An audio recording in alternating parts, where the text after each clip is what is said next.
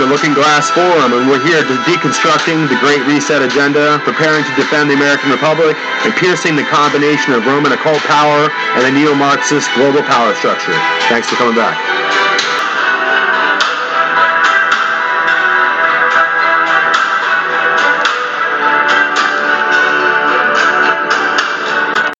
So, back here with the Looking Glass Forum, we have another episode that we're trying to put together here for you. It's kind of like a labor of love, and we definitely want to make sure that we're getting, covering all of our bases and getting as much of the, the wider, big picture information that's slowly becoming lost to history as we move forward in this era in 2020. Uh, the new technology, the smartphones, and, and where this is all taking us as far as the new technetronic tyranny that we're really looking at and starting to become ubiquitous across the face of the entire globe and influence our politics and our thinking. And this move towards globalism has an interesting foundation if we go back and look into the historical record and you know we, we have time to before the lights go out in the uh, in the west here and the, you know, it's the third worlding of the entire globe is the process and the agenda here. So we're looking to bring about an understanding of what is hard to kind of conceive of when it comes to how globalism has worked and how the, the neo-Marxist global power structure has been knitted together over the course of time and in the background. So in this in this um, episode, we're going to take a look at a really interesting scandal that broke out in the 80s in Italian politics and and took place in Italy. And most people really are unaware of the the dynamics of those kind of politics. This is a, back in the time in the 80s before really the European Union was really fully empowered. Is really the the uh, eurozone. It was the European commercial committees that were really operating at that time. And what happened in the 1980s was an exposure to the public media of what was really a confusing kind of jumble uh, in, in the public eye when it came to the P2 Lodge. And the P2 Lodge was an Italian lodge of Freemasonry, an esoteric school, if you will, a secret society that operated throughout Italy and specifically in Rome and the propaganda duo, or the P2 as it was known, and it really has to do with P being the 16th letter and 2, 16 times 2 is 32. So you can expect that the propaganda Due Lodge, or the P2 Lodge, was a lodge of just specifically high level Freemasons only. So there wouldn't be any first or second or 15th degree Freemasons. This would be a lodge, a secret lodge, an off the books lodge, if you will, a shadow lodge that existed and influenced geopolitics and influenced politics in the world's arena. And it was primarily a lodge that had, like we stated, high level, 32 degree level Freemasons only. And you have to be a high level Freemason in order to even know about this lodge.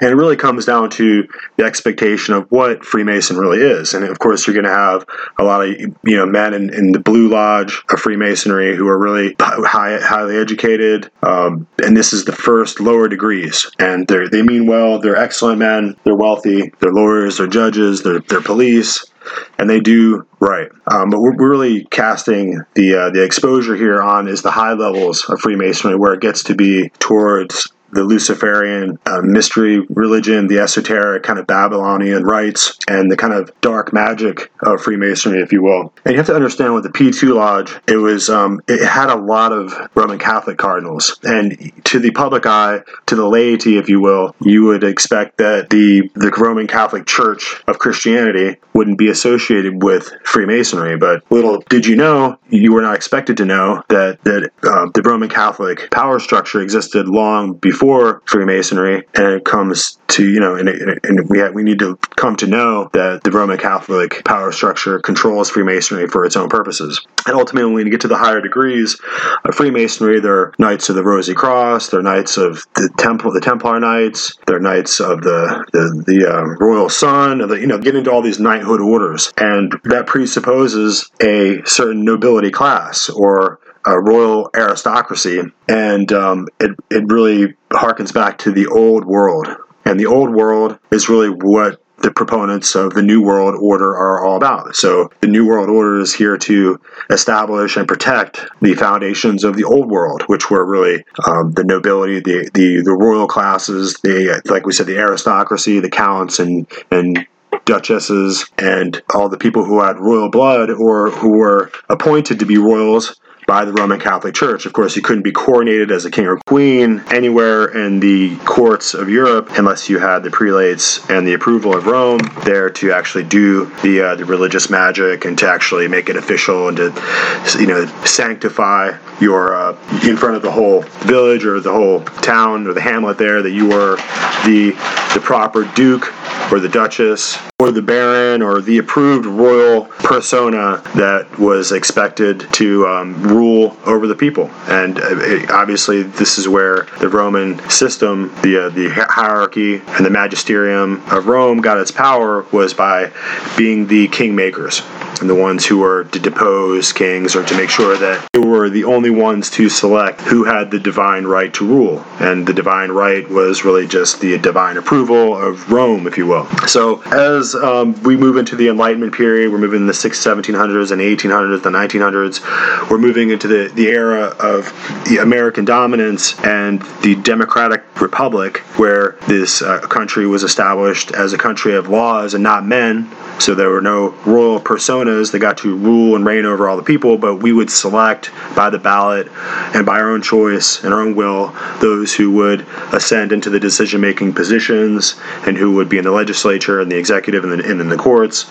And ultimately, we would have our own self government. And this was something that was calculated by the forefathers and it was established as a revolution against the old world system of um, noble personas instituted by a religious system, a, a, tyrannical religious system. There was no noblesse oblige, where ultimately the public is expected to kneel and bow and, and obey a certain liege lord or a certain sovereign that is has the divine right to rule over everyone else because of their supposed bloodlines. These are all ideas that become obsolete and extinct when we get to the, the, the Renaissance and the Enlightenment era and ultimately the, the Republican government of America and and ultimately the intellectual revolution that was taking place also in France too. Ways this kind of destruction that happened in the French Revolution was ultimately a manipulation, like we said in earlier episodes, of the Illuminati agents who were operating throughout the different courts of the kings and the principalities in Europe, and ultimately the the intellectual revolution that was taking place in France was kicked over into a total collapse into anarchy and destruction that would destroy the, the monarchy. And this was really their aim. So there was a lot of unrest that was being fomented in, in the streets. And since there was no way for the people to change the government, it was easy for the noble, the, the knighthood classes and the noble classes to provoke a cataclysm between the monarchy and the people the, the peasants in the street, and that's ultimately what happened.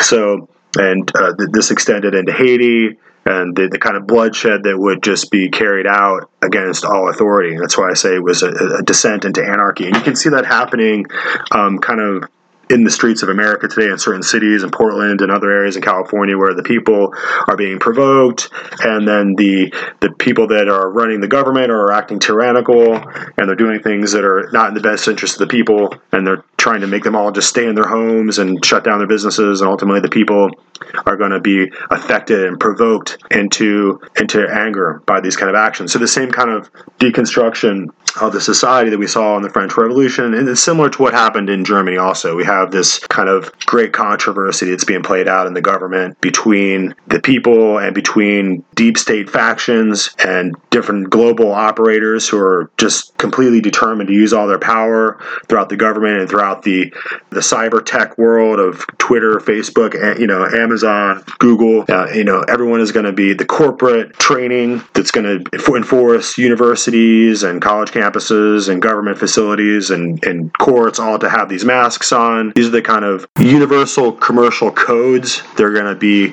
starting to operate in the background of our lives and to dictate what we can and can't do, even though they're not really laws, they're not statutes.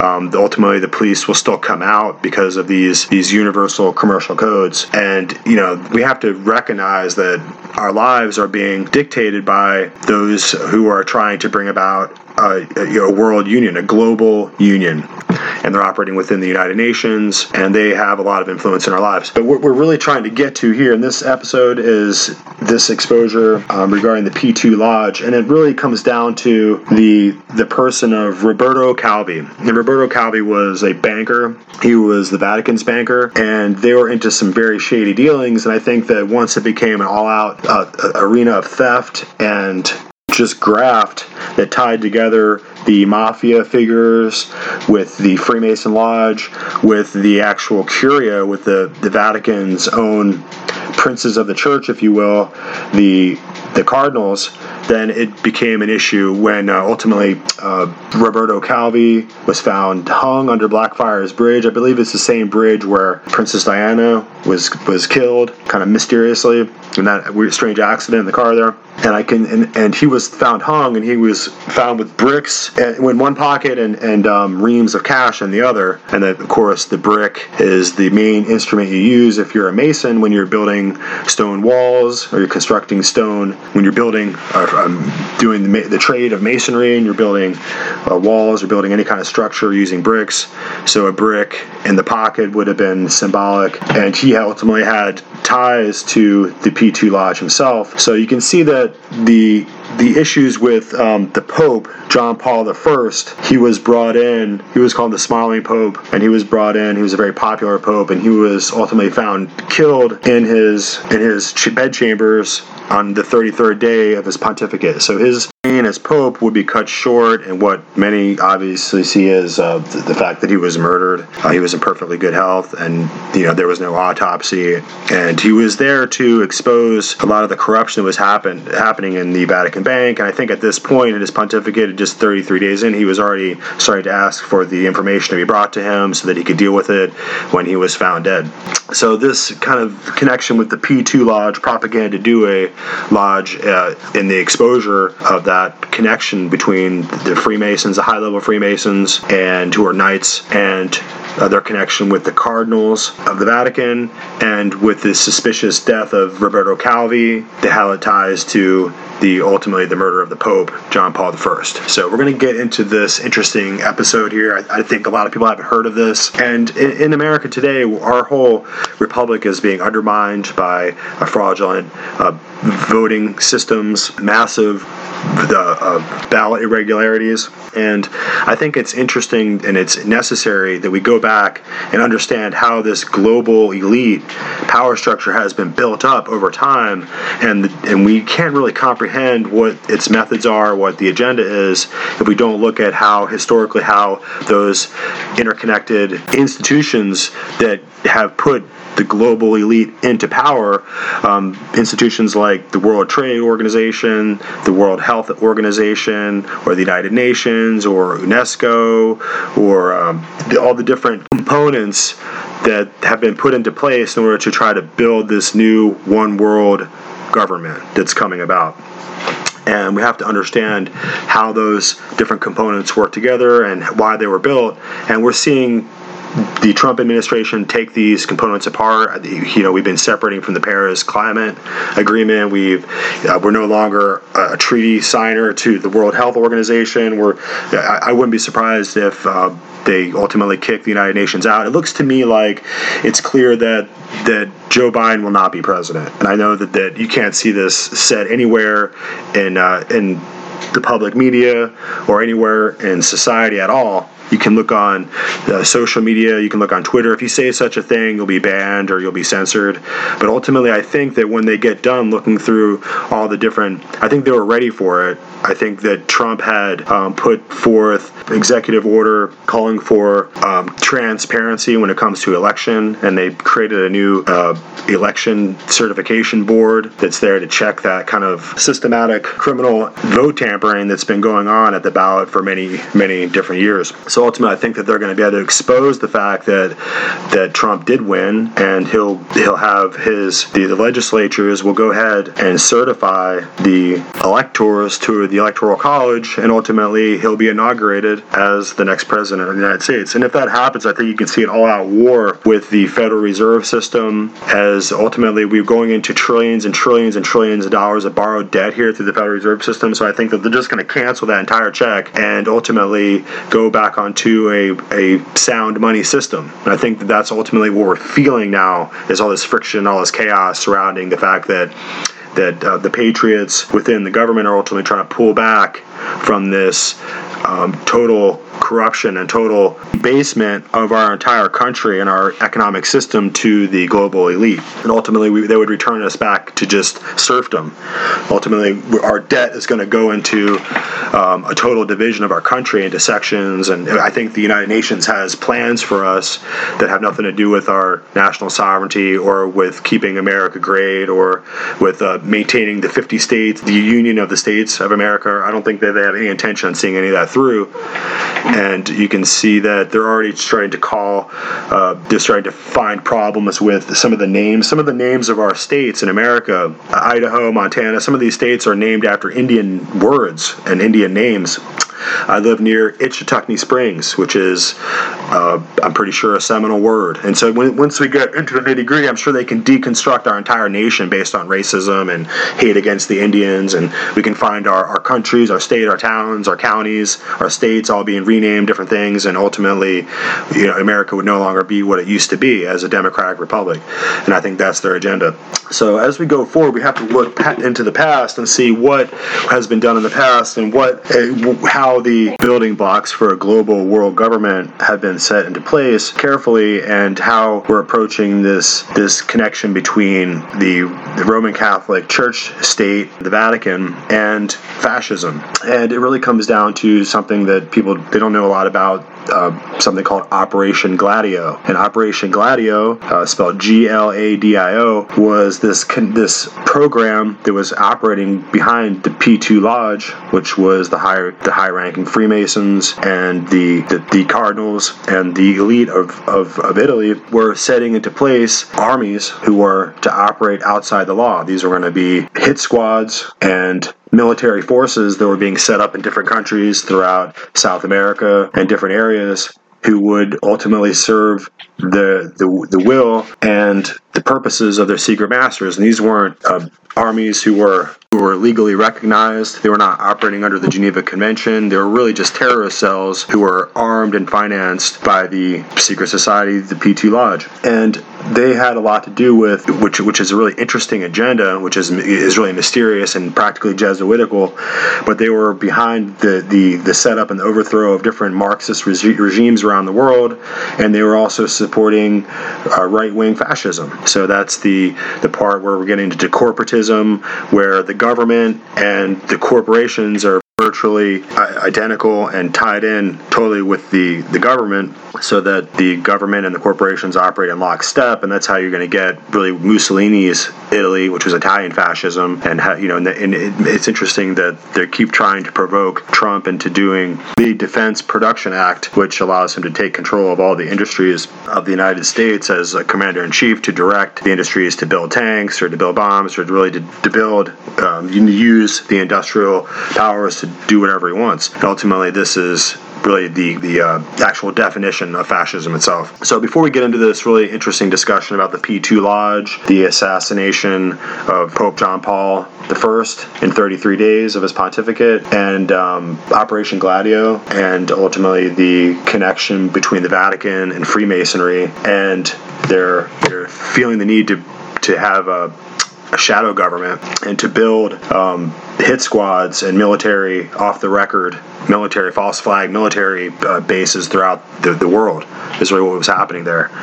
And really it's just one step away from the mass Nations um, with their hands remaining clean of the Jesuit order. So um, I have an interesting article here. I just want to read a little bit of it. It's an article by the Independent. It's uh, of course Tuesday December 22nd 2015 and it's called Licio Gelli businessman who became the puppet master of the sinister right wing organization P2. He developed a plan for democratic rebirth, his blueprint for a new Italy, purged of destructive left wing influences, and we'll continue on here. Licio Gelli never wanted for epithets. He was often called the puppet master, or sometimes Belphegor, after the archdevil in the novella by Niccolo Machiavelli, to whom he predictably was also likened. But most importantly and commonly, he was referred to as El Maestro Venerable, the venerable master of the P2 Freemasons Lodge, a sinister organization of right wing inspiration whose members included top Italian military, police, intelligence officers, as well as prominent bankers, businessmen, journalists, government officials, and a handful of politicians. And, it, it's interesting because it leaves out to say that the they had men in the P2 Lodge who were also clerics and cardinals of the Vatican. And it goes on to say P2 or propaganda duo amounted virtually to a parallel state and was implicated directly or indirectly in most of the scandals, plots, and acts of terrorism that marked the country's dark decades of the 1970s, 80s, from an attempted 1970 coup to the kidnap and assassination of Prime Minister Aldo Moro in 1978, and the Sindona Bank Ambrosiano financial scandals with their links to the mafia and the Vatican, to the 1980 Bologna station bombing, and other murders and acts of violence. Not until the massive quote unquote clean hands corruption investigation of the early 1990s that brought down Italy's old post war political order was it truly purged from the system. How much of the P2's activities were orchestrated by Gelli was impossible to say. Italy, in those years, was one gigantic conspiracy theory in which right wing terrorism seemed to overlap with left wing terrorism. When the communists knocked at the door of the government and diverse forces of the mafia and the Vatican and Freemasonry, combined with the helping hand of the CIA, of course, apparently colluded to deny them. Gelli himself was a product of the recent component of Italian history, fascism. He was not even 20 when he joined Mussolini's volunteer black shirts to help Franco in the Spanish Civil War. He fought for the fascists against the Allies in the Second World War. And so we'll just, it goes on. It's a really interesting article. You should check it out read it. And uh, goes on to talk about John Calvi. But I just wanted to kind of get this more recent article and kind of put that in there um, as a, an attachment to our discussion here. And I have um, some uh, audio I want to play, some audio clips that will kind of break down the background of the story for us a little bit. And it's important for us to know what is our history leading up to the, the 1990s and this current century as we begin to kind of unwrap these shadowy groups and the, their, their machinations and their plans and how they began to operate and what their intentions were over the, the last decades, we can really begin to see how that leads up to where we are, are now and how these different power structures and how this power global elite really operates. And they're just words and terms to describe the people who are trying to descend us into their world as they have drawn it and how they have ruled it, as their blueprint has determined that, that things should go. And we, we have to recognize that there are those who wish to remain free in the world and that those who wish to maintain their liberties and to maintain American independence. So, without going any further, let's listen to this interesting uh, this audio clip I have here. Basically, cutting in on Mark Passio, giving a really interesting discussion on secret societies and his studies and how he is uh, basically uh, through his own research has developed an understanding about the occult and how it connects to the Vatican. So let's listen to some of his uh, interesting discussion here. And they rule from a place of total secrecy and darkness. The only way they can continue their reign is through ignorance. They don't want this knowledge coming out. Here's some stuff to look into about the dark occult and the Vatican who were the Jesuits. Now, deep inside the Jesuits, they are a secret society called the Society of Jesus. And they're connected deeply with military intelligence and with intelligence agencies like the CIA. Let me tell you something.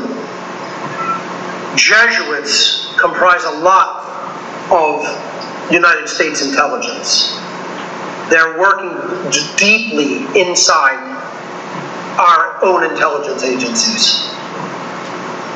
Opus Dei, this is a, a cult organization within the Roman Church in the modern day. Consider themselves the doers of God's work, which is what Opus Dei means God's work. Want to look up the money connection to all of this? Check out the book God's Banker and the connections to the Propaganda Due Lodge, P2, in Italy, a clandestine Masonic lodge syndicate. This man with the current quote unquote Pope Francis is uh, uh, yeah, Alfonso Nicolás. He's considered the Black Pope of uh, the Jesuit order. Many people say that he sits behind the throne of the Pope and is the real Pope in, indeed, who doesn't really change during his lifetime. And, you know, the other popes are really just, you know, puppets sitting in and he's telling them what to do. Now we do have a Jesuit pope in Francis. He's actually a Jesuit and is obviously very in with the black pope Nicolás. These are wolves in sheep's clothing. This is, you know, what was talked about to beware of in the New Testament. Beware of false prophets which come to you in sheep's clothing, who are inwardly ravening wolves. That's what this priest class is, folks. They want to pretend that they're holy. These aren't holy men. They never have been and never will be. The amount of knowledge that the Vatican hoards and keeps to itself is astronomically insane.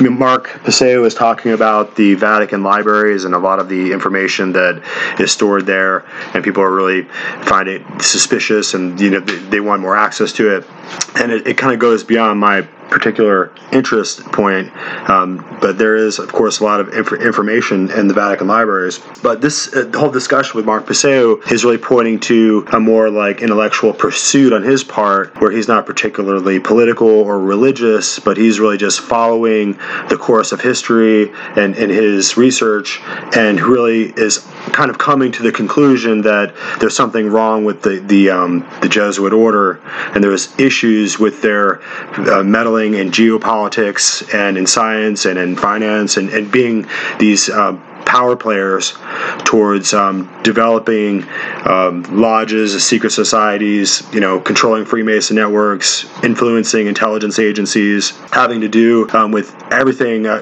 they're they're they're deeply embedded with the communist, uh, the Chinese Communist Party, and so on every level around the globe, they have taken an active military interest in, uh, in, in hiding behind clerical clothes and clerical the patina of religious garb and speech, um, they really operate as a military phalanx in order to further the geopolitical hegemony of the papacy and the supremacy of their religious dogma throughout the, the whole earth. And so that's what shapes our, our, our common mores and our practices and our yearly calendar and our celebrations and our holy days and all, all of our festivals and everything is determined by really the collective reasoning that comes to us through all of our education institutions, our higher learning, and our media, social media, printed and television networks all kind of agree to tell us when these seasons occur and when these you know festivals begin and end and that we all collectively take part in them. And so ultimately roman holidays became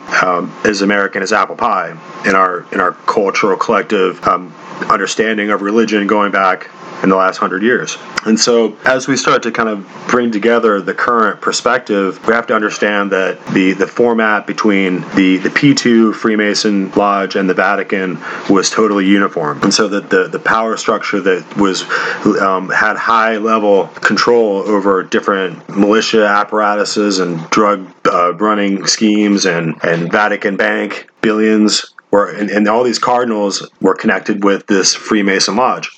And so ultimately, Mark Passio can be written off as just kind of like a conspiracy theorist, but ultimately, his his researches could only lead into one to one pattern of the truth that emerges. And that's really what happens here when we when we look at the historical account through you know an unbiased lens.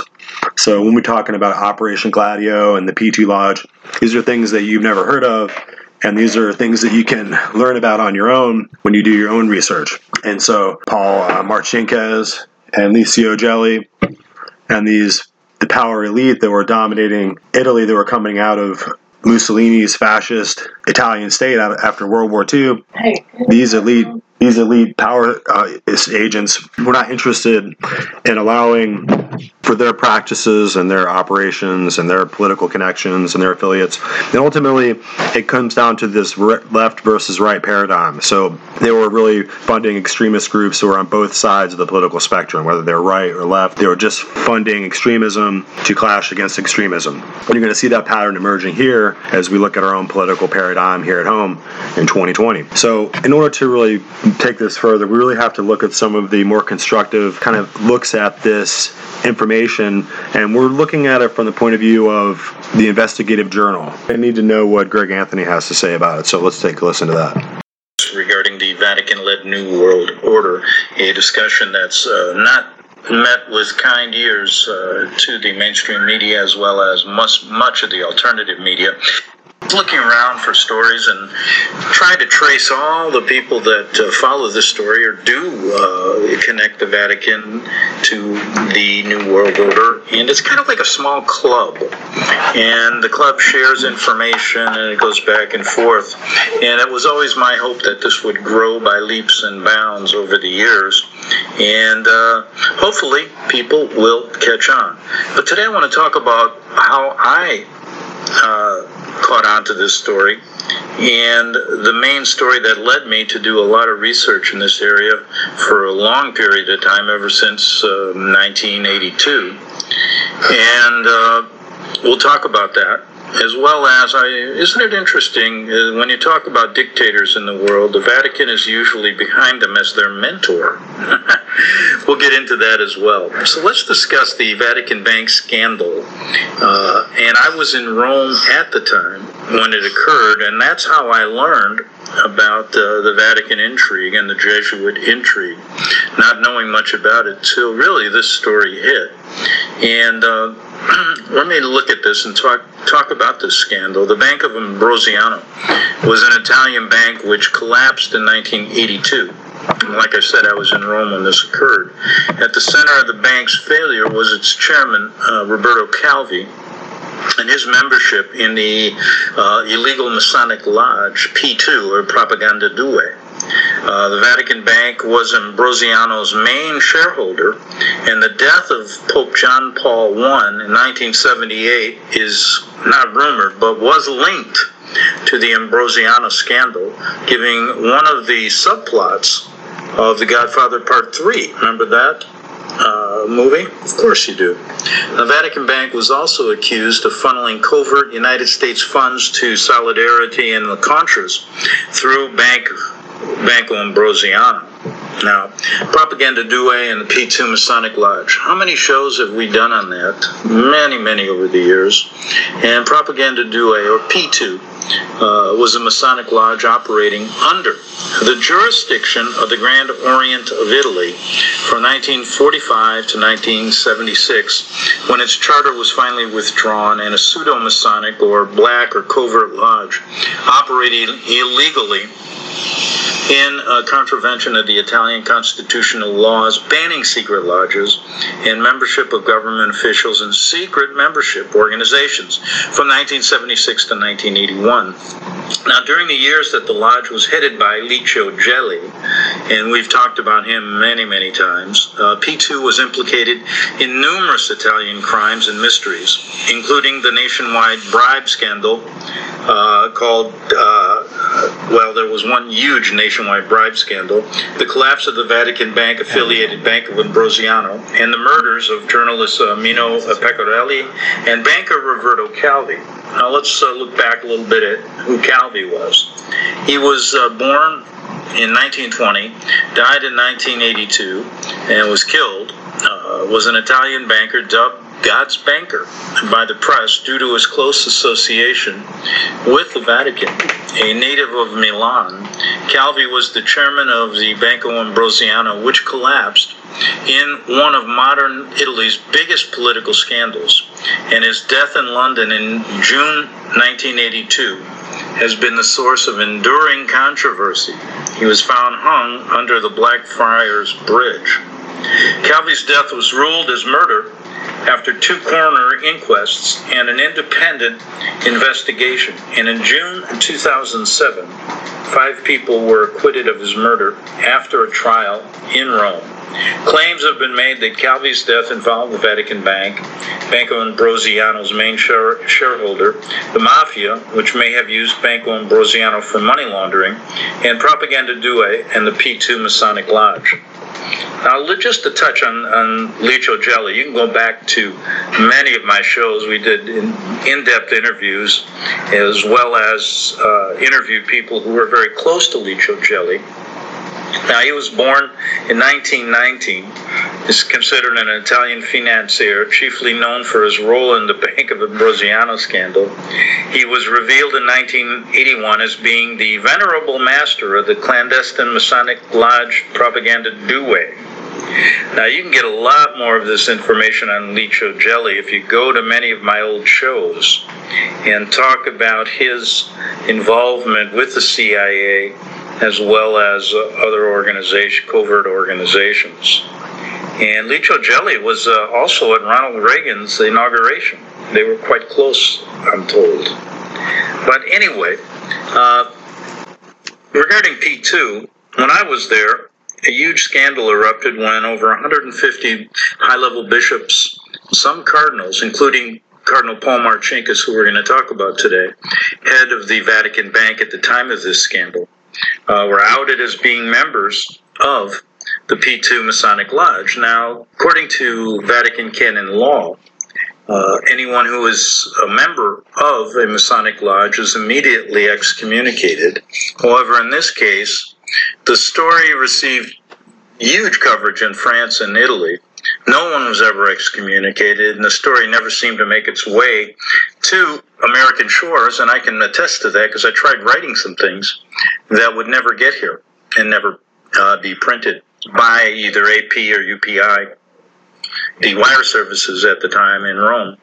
Now, another story here you got to understand this Marcinkus, Paul Marcinkus's uh, connection to this scandal and to the murder of Roberto Calvi. Now, when I was there, I tried to interview Marcinkus after he was indicted by the Italian government for bank fraud, later uh, airlifted by the American military to a uh, archdiocese in Phoenix, where he lived until about oh, what was it, 2000? Oh, maybe eight, nine years ago. I'm a little fuzzy on that, uh, where he died, and I'll get into a little bit of a story, a personal story on that, in that end, but.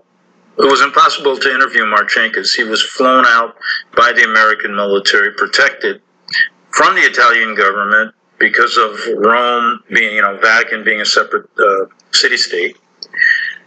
And in turn, it was learned that the Italian government was paid off over 225 million to eventually uh, forget about the charges. However, the family of Calvi and the Italian government never did forget about the possibility of Marcinkus' connection to Calvi's murder. And even as late as less than eight, seven, seven or eight years ago, the case was reopened in Rome, and uh, the Italian press uh, and prosecutors were hot on Marcinkus' tail here, even coming to America to try to interview him. So we'll just leave off his um, his interview right there, and that's uh, Investigative Journal. You can look up um, his interviews; are really interesting. Um, and in order to kind of flesh out this whole idea some more, we have to really look at an interesting author and it's not the same David Yallop author. It's kind of uh, there was a, secondary author, uh, Gerald Posner, who did um, some interesting books on the on the whole subject, having to do with the Vatican bank scandals, the P2 Lodge, concerning God's banker, Roberto Calvi, who was hung at Blackfriars Bridge. So he is going to have this um, interview with conversations with great minds, and um, he, he really is the one who's going to bring out the Opus Dei connection. So Opus Dei is going to be directly connected with the the power structure and, and how it's run as far as geopolitically and interpersonally and, and, and throughout the world. And Opus Dei, um, God's work, is really the, the meaning of the words and it really has to do with the great work, the Opus Dei, you know. And so, uh, Freemasonry is really just the same synonymous terminology. So masonry is the work where you build up the buildings and you build the stone and you build you, you're the you're the builder and you're doing it freely.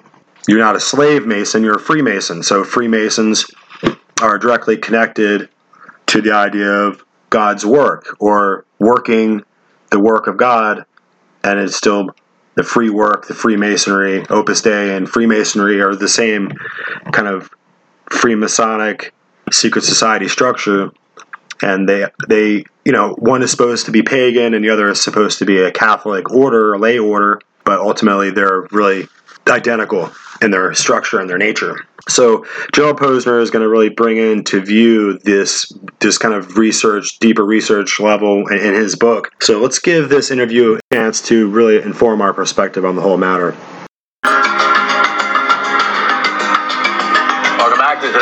Conversations of Great Minds with Gerald Posner. Gerald is the author of 11 books, including New York Times bestsellers, a finalist for the Pulitzer in History.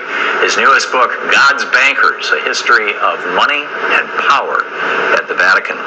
Gerald, uh, this fellow is Sindona, do I have that right? Uh, exactly, you do. At the bank, at the, at the Vatican, and, and they were, and apparently he thought that he was going to, well, you tell the story rather than my trying to tell tell the story with my no, Tom, memory. Tom, I mean, no, no, Tom. Sindona is uh, uh, one of these great characters. Michele Sindona was one of the most prominent Italian financiers and businessmen in the 1960s and, and into the 70s.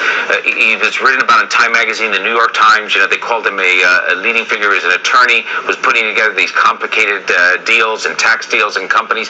He came to the United States. He bought Franklin National, uh, one of the the biggest banks. Was the largest at that time for a couple billion dollars. Also turned out to be the largest bankruptcy when it eventually went under. Uh, he's indicted for fraud, even though he is the Pope's banker by the mid 1960s. He's in there with the Vatican Bank doing all types of business. It turns out that Sindona hired a hitman to kill the Italian magistrate who was investigating him. He's indicted here in the U.S. on fraud charges. He goes back to Italy. The Vatican Bank is worried that he's going to bring them down with him. He's convicted. He goes to jail and he's in for only a couple of days. As you said before the break, they have built a special wing for him because they know that he's at such risk.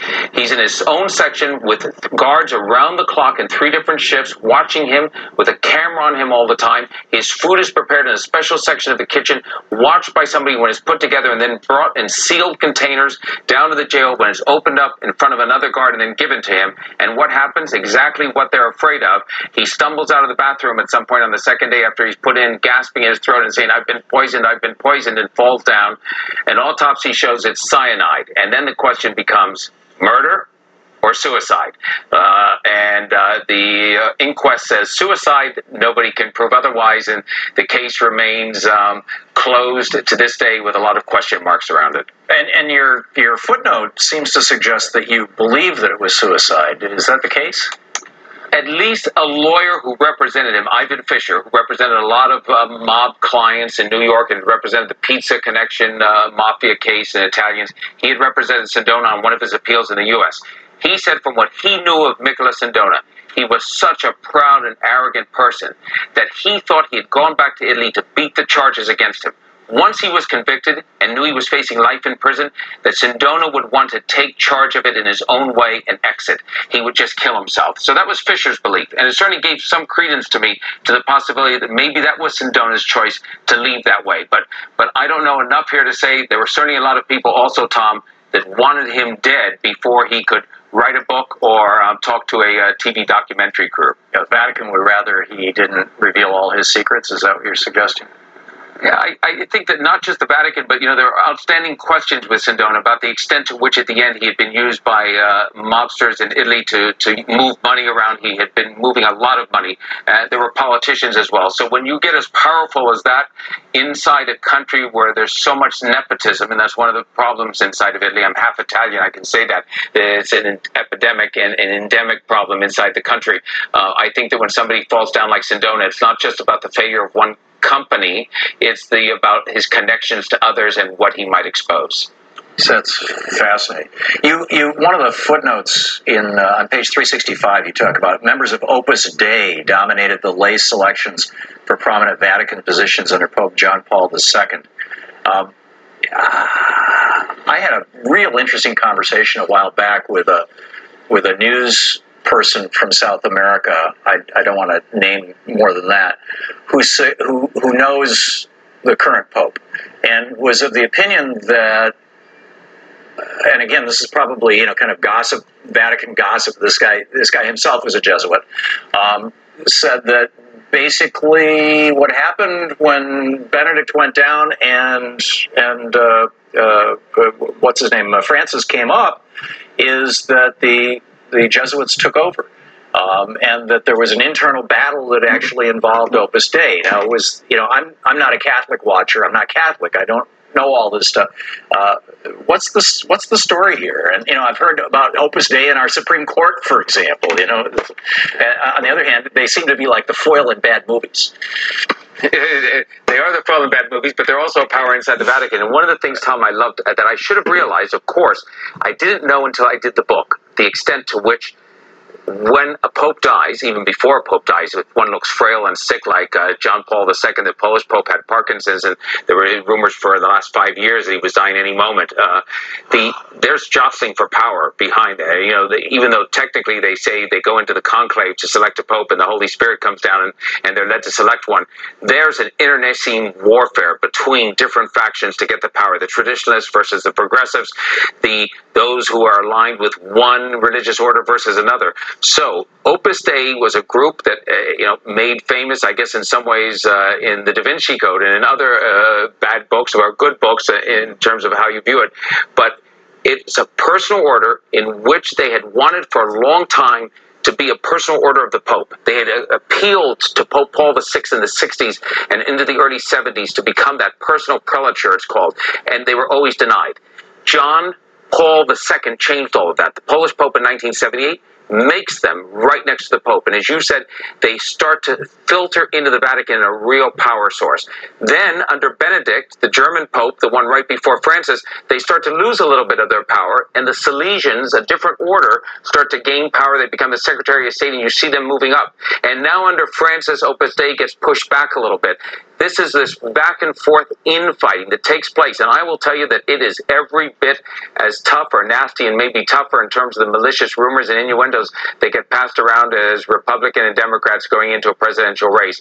Uh, they're fighting in the end for power. The world's largest faith, or just about, you know, vying with Muslims for that, and its own country. They they're certainly uh, pushing each other hard back and forth anyway, it's I, the Vatican has back to the back to your book, and and I, I think what you know, one of the most consequential parts of your book is the history of the Vatican Church and the Nazis, uh, and the Vatican was uh, largely silent during the Holocaust, and yet they had, uh, from what I'm reading in your book, all kinds of reasons to know what was going on.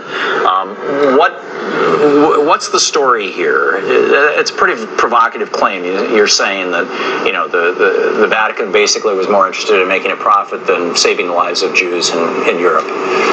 Yeah, I, I think that okay. It, it, there are two parts of this. First of all, what you said a moment ago is absolutely critical, Tom, and that is that the Vatican had earlier information about the largest mass murder of civilians in Eastern Europe than anybody else. The Allies, the British and Americans, have nothing to you know be proud of here. They should hang their heads in shame. When they, the information about the murder of Jews, Gypsies, uh, uh, Romanis, uh, homosexuals, political dissidents, when that started to filter into the British and Americans, they didn't do anything about it as well. But the Vatican had it first, and the reason is very is very simply there were priests on the ground in the killing fields in Poland in thousands of parishes, through Romania, through Croatia, through Czechoslovakia.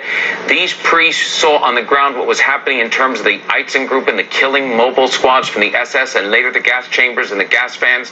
They reported it back to their bishops who would send it in diplomatic pouches back to Rome where it would land on the Secretary of State's office and every day two members of the Secretary of State's office would meet with the Pope. There's little doubt that from 1940 and on the Vatican had better and fresher information and more details about that slaughter than anybody else. The first SS officer in 1942 who had a guilty conscience, who wanted to confess to a priest what he had seen, walked into the nuncio, the ambassador's office in Berlin, and was turned away by the nuncio's assistant, who was secretly a Nazi party member. He went to another priest. When he confessed what he had seen, it went to the Pope as well. Now, the Vatican was largely silent, publicly very silent. And I do put forth the proposition that one of the reasons they were afraid of a lot of things, they were afraid that Hitler might move against Catholics inside of Germany, that he might move into the Vatican.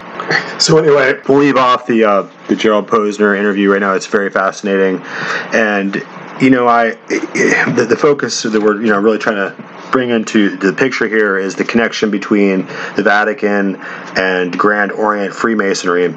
And really, the ultimate kind of background issue that doesn't get talked about very often is the Operation Gladio um, situation that was exposed, and the fact that there were so many high level cardinals and Vatican officials that were in the P2 Lodge there in Italy, and that it, as a high ranking, as a, as a 32 degree level Freemason, you have to recognize that their connection to the, the wider global community and the fact that Banco Ambrosiano had come in and bought one of the largest banks in America at the time, and ultimately it collapsed. It's just a, it's a really a huge scandal that Americans have no idea about. And if you don't understand this kind of background history and the the work that was done to bring out a lot of this information, that you really don't have an idea how these different networks work together and how the uh, the global community today is operating, and you don't understand the kind of power structure that's behind it. As far as we're going into a technetronic era where everything is digital, the, the cybernetic warfare that's going to kind of come around. The, the, whole idea of mass censorship that we're seeing through Twitter and Facebook and other groups who just are ultimately going to determine that, that you're just deplatformed and you're deleted. And we have to understand that how restrictive the the system is towards allowing you to have your own perspective or to to freely research different ideas that are that you know that they're not interested in and allowing you to proliferate. So that's why you'll find that you know people cannot you know are rarely allowed to be exposed to this kind of information in the first place, and you're never allowed to learn from it and, and be educated on the ways of the world and how international politics really looks and the nature of the the world's largest religion that everyone is participating in as if it's just Americana. And so I'm, I'm just here to challenge the kind of status quo with this new information to bring about a new perspective with things that you otherwise might not be able to hear at all. So it becomes a matter of history to our point of view now in 2020 as we look back and we can see that the uh, as far as the Vatican bank scandal and we can see how the the Odessa what was called the Odessa were really the the rat lines that were filtering high level Nazi officials out of um, Germany into South America and especially into Argentina. And ultimately um, Operation Gladio which was creating fascist um, paramilitary organizations all over the world were something that when you know were being exposed in the 80s were considered just conspiracy theory, just wild tangent ideas that could be could be easily dismissed as just uh, nonsense and, and, and like like I said, just wild conspiracy theories. And we can see now in our current era that those things were actually substantively true, and that they were things that affected our current situation now in history. We're in a different era. You know, we're, we're, we're looking at drone technology and, and high level robotics. We're looking at a, a trip to Mars. We're looking at huge uh, information databases and and uh, and you know lightning fast internet speeds that allow us to have an interconnected world through social media organizations that can ban us and track us. And so when we go back into the 1980s, when we still had rotary telephones, um, to talk about some of these issues like the uh, the Gladio black ops networks were just something that were completely wild and crazy. But now, you know, we can see that the, easiest way to to make this argument substantive to your mind is to really go back in time. So if we go back to the middle of 1981 and we listen to Mae Brussell as she discusses her point of view, her perspective at the time when she's actually dealing with the the, the revelation of these these events into the newspapers.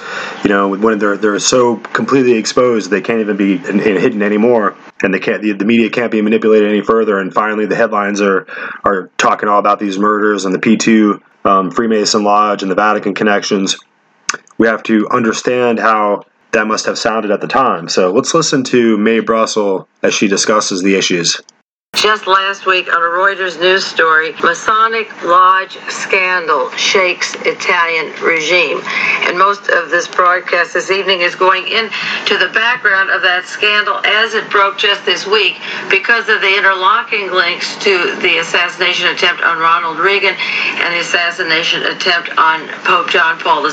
And then hopefully get through enough material on this scandal and other material in the next week or two to show the interconnections between those two events and the scandal breaking in Italy at this time. Since the first of the year, just before uh, 1981, John Lennon was shot in December of 1980.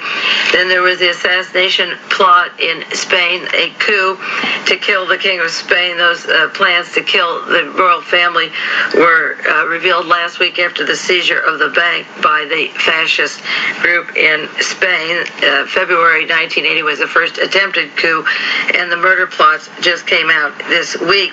Uh, the Bolivian government has changed hands in the last week.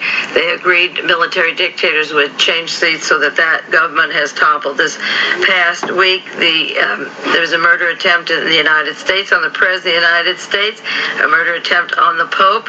Two months later, the President of Bangladesh was murdered yesterday, and the President of Ecuador was murdered just last Sunday night. When I was coming to KLRB, I heard about it.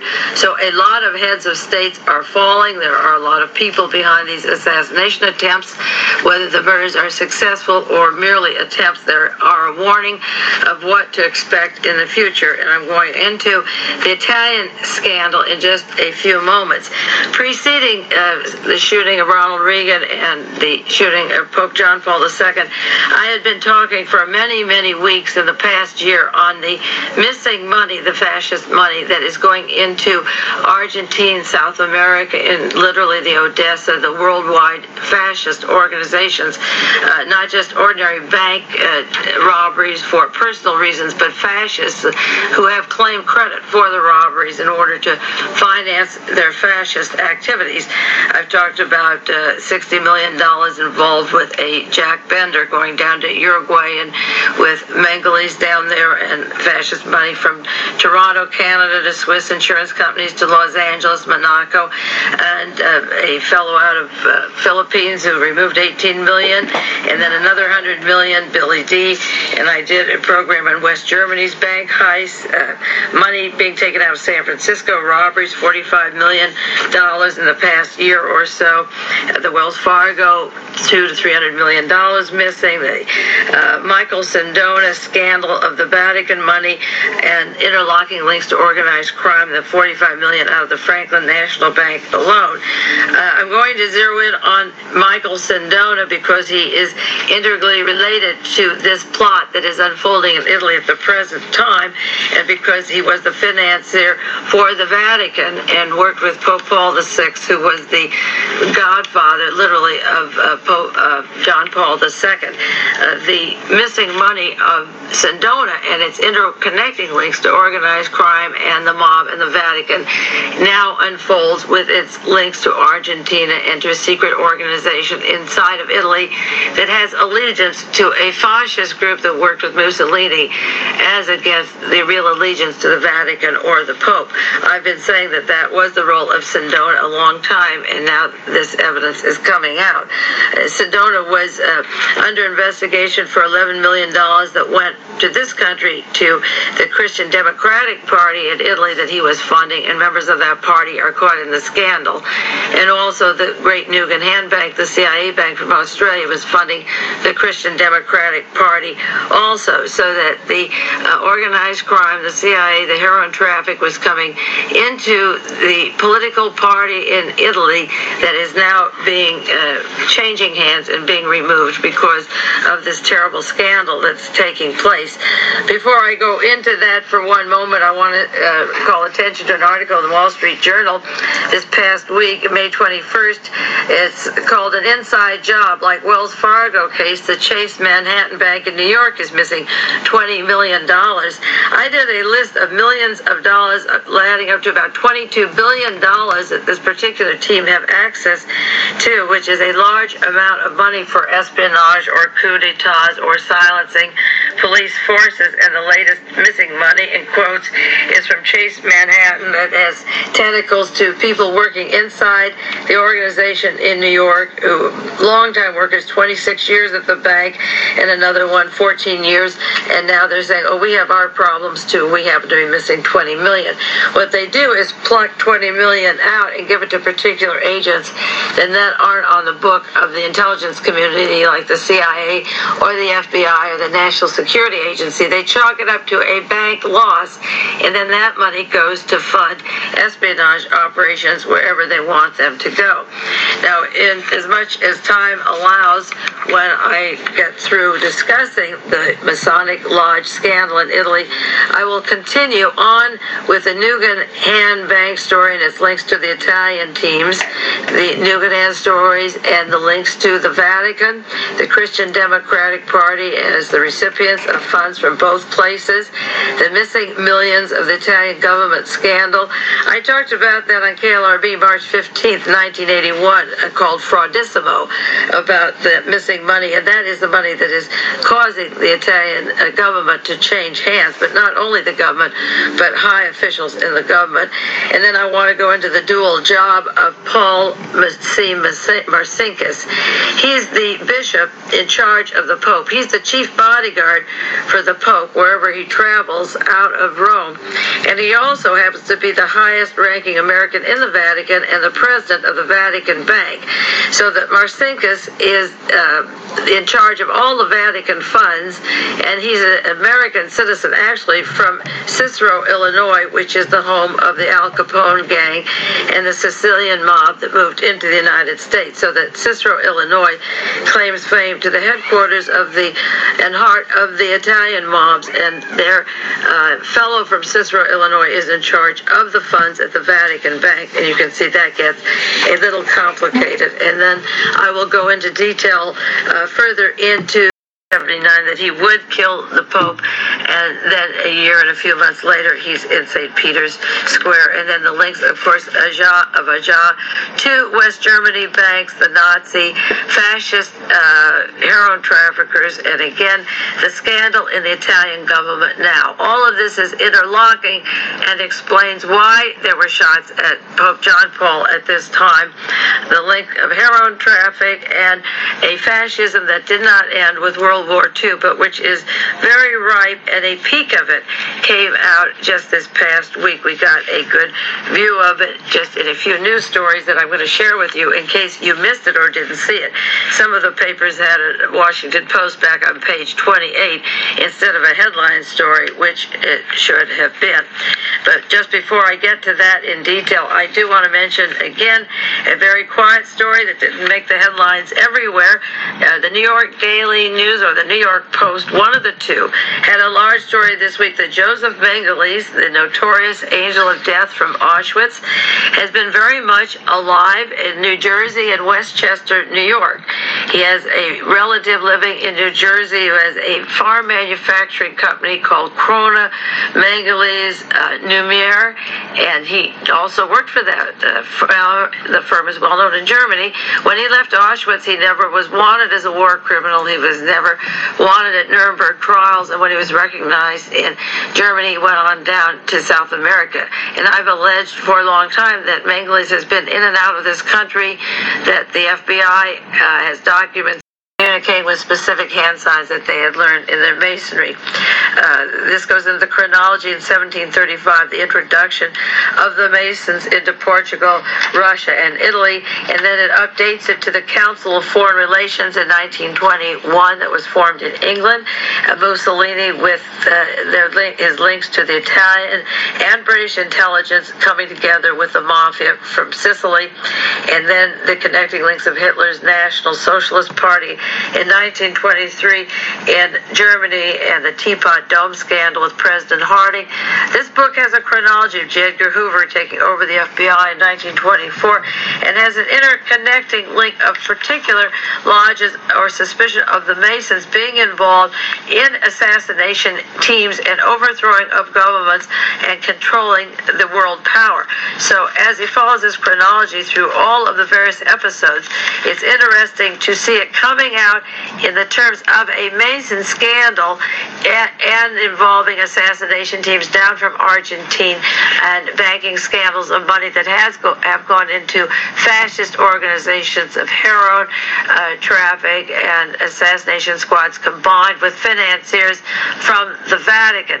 The thing that is so unusual about this case is breaking this week is pinning it to a lodge in the Masons because if a person wants to understand them, you can read the book The Illuminates and get a vision of it. So when we go back to 1982, and we listen to these interesting discussions here by Mae Brussell, and she's on you know, AM radio, and she has her rotary phone at her microphone, and she has her news article clippings.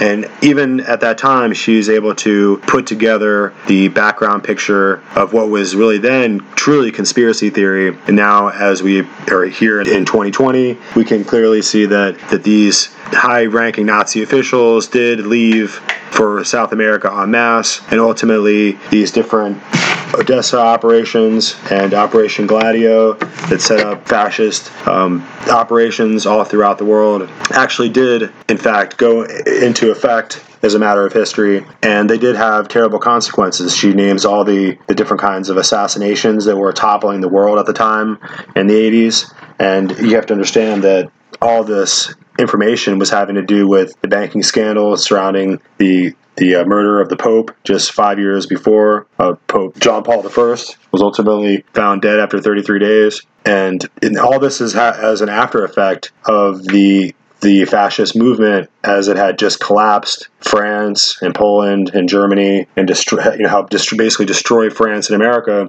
in the 30s and 40s was now not gone at all, but had switched gears and was actively subverting the world in other ways. And you can see now that the world's built up into these large uh, treaty organizations like you know the World Bank and the World Trade Organization and the uh, Inter- International Monetary Fund and ultimately the Trilateral Commission, all, these different global think tanks that work together to shape the world as it is at this point are ultimately really the, the, the four plans of these fascist organizations that were being financed by different dark lodges, uh, Freemason lodges that were not chartered or recognized by anyone.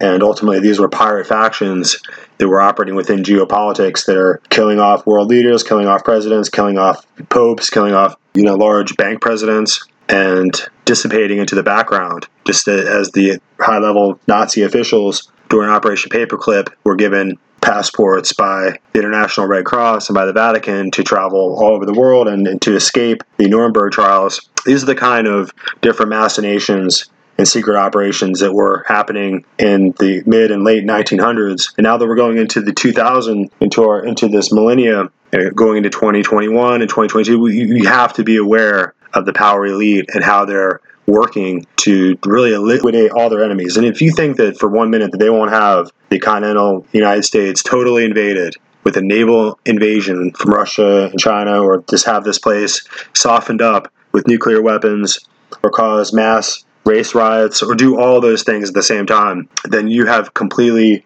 lost your mind and you've been you've mistaken their intentions. They're not here to be a feeding program or to be some socialist food stamp program for the poor to make everyone go get a free college or everyone get you know get something to eat. They're here to take absolute and total dominion over this country, which was a a revolutionary country. This country was established to be a free land for free men. And we were vassals. We were subjects of monarchies. We were uh, apostate heretics who fled the old world order in order to create a free world for ourselves. And the old world order wants its vassals and slaves and witches and heretics back. And, and as Protestants, as people that have left Roman religion and left behind the idea of noblesse oblige or the, the idea of service to a king or the divine right of a king to you know to kill us or you know have our heads chopped off. Or just we're just serfs. That whole idea was completely erased and now they're here to erase our whole idea of america. So you need to remember who these power elite are and remember that the all the information that you need to, to, to research and find out the truth was given on these broadcasts here looking glass forum. So that's why we're doing this this background information because there's a lot of stuff that you guys probably haven't heard of before.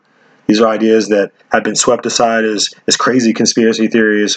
But ultimately, these, you know, 50 and 60 years from now, these things that are shaping our destiny today will be will be obvious. You know, it's obvious that if you're on one side of the the, the censorship um, and you're being censored, or if you're on the other side of the censorship, where you're not being allowed to hear opinions, you're being masked with um, with surgical masks to walk around in public, so you're dehumanized and you're, you're made to stay away from each other. So you can't communicate ideas, you can't share knowledge, and you can't spread the idea of what this ultimate slavery, technetronic, this cyber, this deep state cyber tyranny that's coming down to us needs to be addressed. And we need to be aware of who, who's in uh, the Opus Dei order, who's in the Freemason Lodge, who, who are Jesuits. I mean, the people that operate, like, you know, Christopher Wray operating in the FBI, is he, did he go to a Jesuit college? Was he trained by Jesuits in his foreign service school? These men like, you know, William Barr, is he an Opus Dei? And these these actors, the, like these Jesuit priests, who pretend like that they're just doing service to the community, who are really operating in the background to control our politics and, and control our relationships on an international level and control our diplomacy and control the message of, of our government and, and different governments around the world and who are here to subvert all heretics and to submit them all to, to our knees before the Holy See and, and, the Pope of Rome. That's that's the job of the Jesuit order is to bring everyone to uh, a place of submission to the, the papacy and the Vatican. And here in America, we were notoriously a country of, of Protestants and country of free men who didn't bend the knee to any Pope in Rome. And and so just as we're connecting all these different um, issues over time, like the assassination of Abraham Lincoln, and little by little through these episodes, we're going to make you aware of a background history that you have not allowed been allowed to see we're going to allow you eh, to have intellectual information you have not been allowed to think, and you'll be able to adjust your life and your understanding and, and the course of your life and the meaning of what you believe in and the, the, the things that you hold dear. You'll be able to understand them in a new way when you understand what America is and, and how important our republic and our constitution is in this fight against the old world order. And ultimately, we have to be able to stand up as a people and, and lead the world and show other places like countries like Slovenia or like cities like Toronto or places like Spain and Portugal. We need to, we need to lead the world and show the young people and the, the people of the world how to be free and what it, and the, the personal responsibility that is required in order to make sure that even the minority is protected. Even those people out there that have no power, no strength, and no rights, that their voices are heard, and that elections are made free, and they can't be stolen by a cabal of criminal perverts and idiots. And that's what they are. These these pedophile island people. Nobody wants to talk about the Jeffrey Epstein scandal anymore, and it's just kind of getting washed under the table. It's it's it really touched a lot of people in Washington, didn't it? there's a lot of people that, that couldn't allow that information to come out. And we were just reading a headline today and we were laughing because uh, a close aide of the Clinton administration, Bill Clinton, has finally come out on record and testified and said that Bill Clinton did go to Jeffrey Epstein Island in 2003. So now, now, um, you know, Bill Clinton's all impotent and old and disgusting, but back in 2003, he was still, you know, he was Wild Bill. He could still go over there and get with some of that, you know, underage, you know, pedophile island situation there. So we just he went to a Jesuit college, so did Hillary. So you need to be aware of what is really going on when you think that you're you know what politics are. You think you're red or blue, or you think you know what you're being divided against each other. And you need to be aware of the like Operation Gladio. You never heard of that? You never heard of fascist black ops in the background? Uh, black flag organizations that were here to that were sent into countries to disrupt and to become to, to take on the artifice of particular inflammatory political groups in order to incite one side against the other in order to overthrow a whole government regime. That's happened over and over again but you, you were just unaware of it. You were unaware of what the cia secret black ops uh, programs are all about. Now now black lives matter and antifa are here with their black bloc and you're too dumb to see what it is. And, and you need to be made aware. You need to be educated. That's what i'm doing here tonight is i'm educating you so that you can be made aware. So you can, you know, you can spend time with me. You know, you can you can email me. We can we can do things uh, on a personal level because now I've helped you to have true information and you're not just like an ignorant fool. I can't stand to be around people who are just ignorant, who can't even hold a conversation because they really don't know the true facts of history. So now, now, now we can be made aware of how it is to to be informed and to be enlightened. And you can have, you know, you can take some of these these um, episodes, take the information and research it for yourself, and and you can you can be an autodidactic. You can learn how to self-educate, not just be one of the uh, the Smurfs out there, the uh, intellectual idiots who are just useful fools, and who, who are just ultimately going to be cannon fodder when when when the, you know when these power elite decide to descend our country into into flames and ruin. And we have to learn how to stand up for each other as Americans and be smarter than these politics of division. So I'm going to leave you with one little more uh, piece of audio here. And this is Peter Levenda, And he's doing a discussion about Freemasonry and about the development of Freemasonry within our society. And I'll just leave you with this final little audio. Have a great night strong ideals and very strong uh, opinions about the rights of human beings, um, the, the, the, necessity for freedom, uh, freedom from tyranny. I think all of these concepts, and including religious tyranny, by the way, um, I think all of this was part of the movement that created uh, the American Revolution. But I think, like anything else, once a society finds itself accepted as part of society, suddenly it becomes entrenched in that society. It takes on some of the worst aspects of that society. Uh, in, in the desire to become all inclusive, you begin to bring people into your organization who do not hold the same ideals, who are not the same people as when you started. So you suddenly become it becomes an institution. Like the Catholic Church for 300 years existed underground. It was persecuted. They had to meet at night in catacombs. Suddenly with Constantine they become a state religion. And within a thousand years, suddenly, you know, the Catholic Church has become this monolithic operation which owns land, which controls governments, which decides who's going to be a king or not. I don't think Jesus, in his you know wandering through Palestine, had this idea in his mind. You know. Yeah. So the same thing with Freemasonry. I think that Freemasonry initially was a movement of resistance against monarchy, resistance against organized religion, resistance against any any group that would try to tell you how to think or how to live. I think that was pure in that in that case. And I think like the church, with the passage of time and when it became almost a state function, that's when you saw corruption enter into Freemasonry. That's how you could have a Propaganda Due in Italy, where you could have fascists and right-wing, you know, assassins as Freemasons. I mean, there was no pretense at Masonic ideals anymore, at Enlightenment ideals. It was gone. It was disappeared. We were back to, you know, monarchy concepts. So I think that that's what happened. Freemasonry became sidetracked. I don't say all of it. I think there's a lot of Freemasonic organizations that are that are still trying to adhere to these ideas, but when you have presidents of the United States who are Freemasons, you naturally start to ask yourself, is that a good thing or a bad thing? What does that really mean?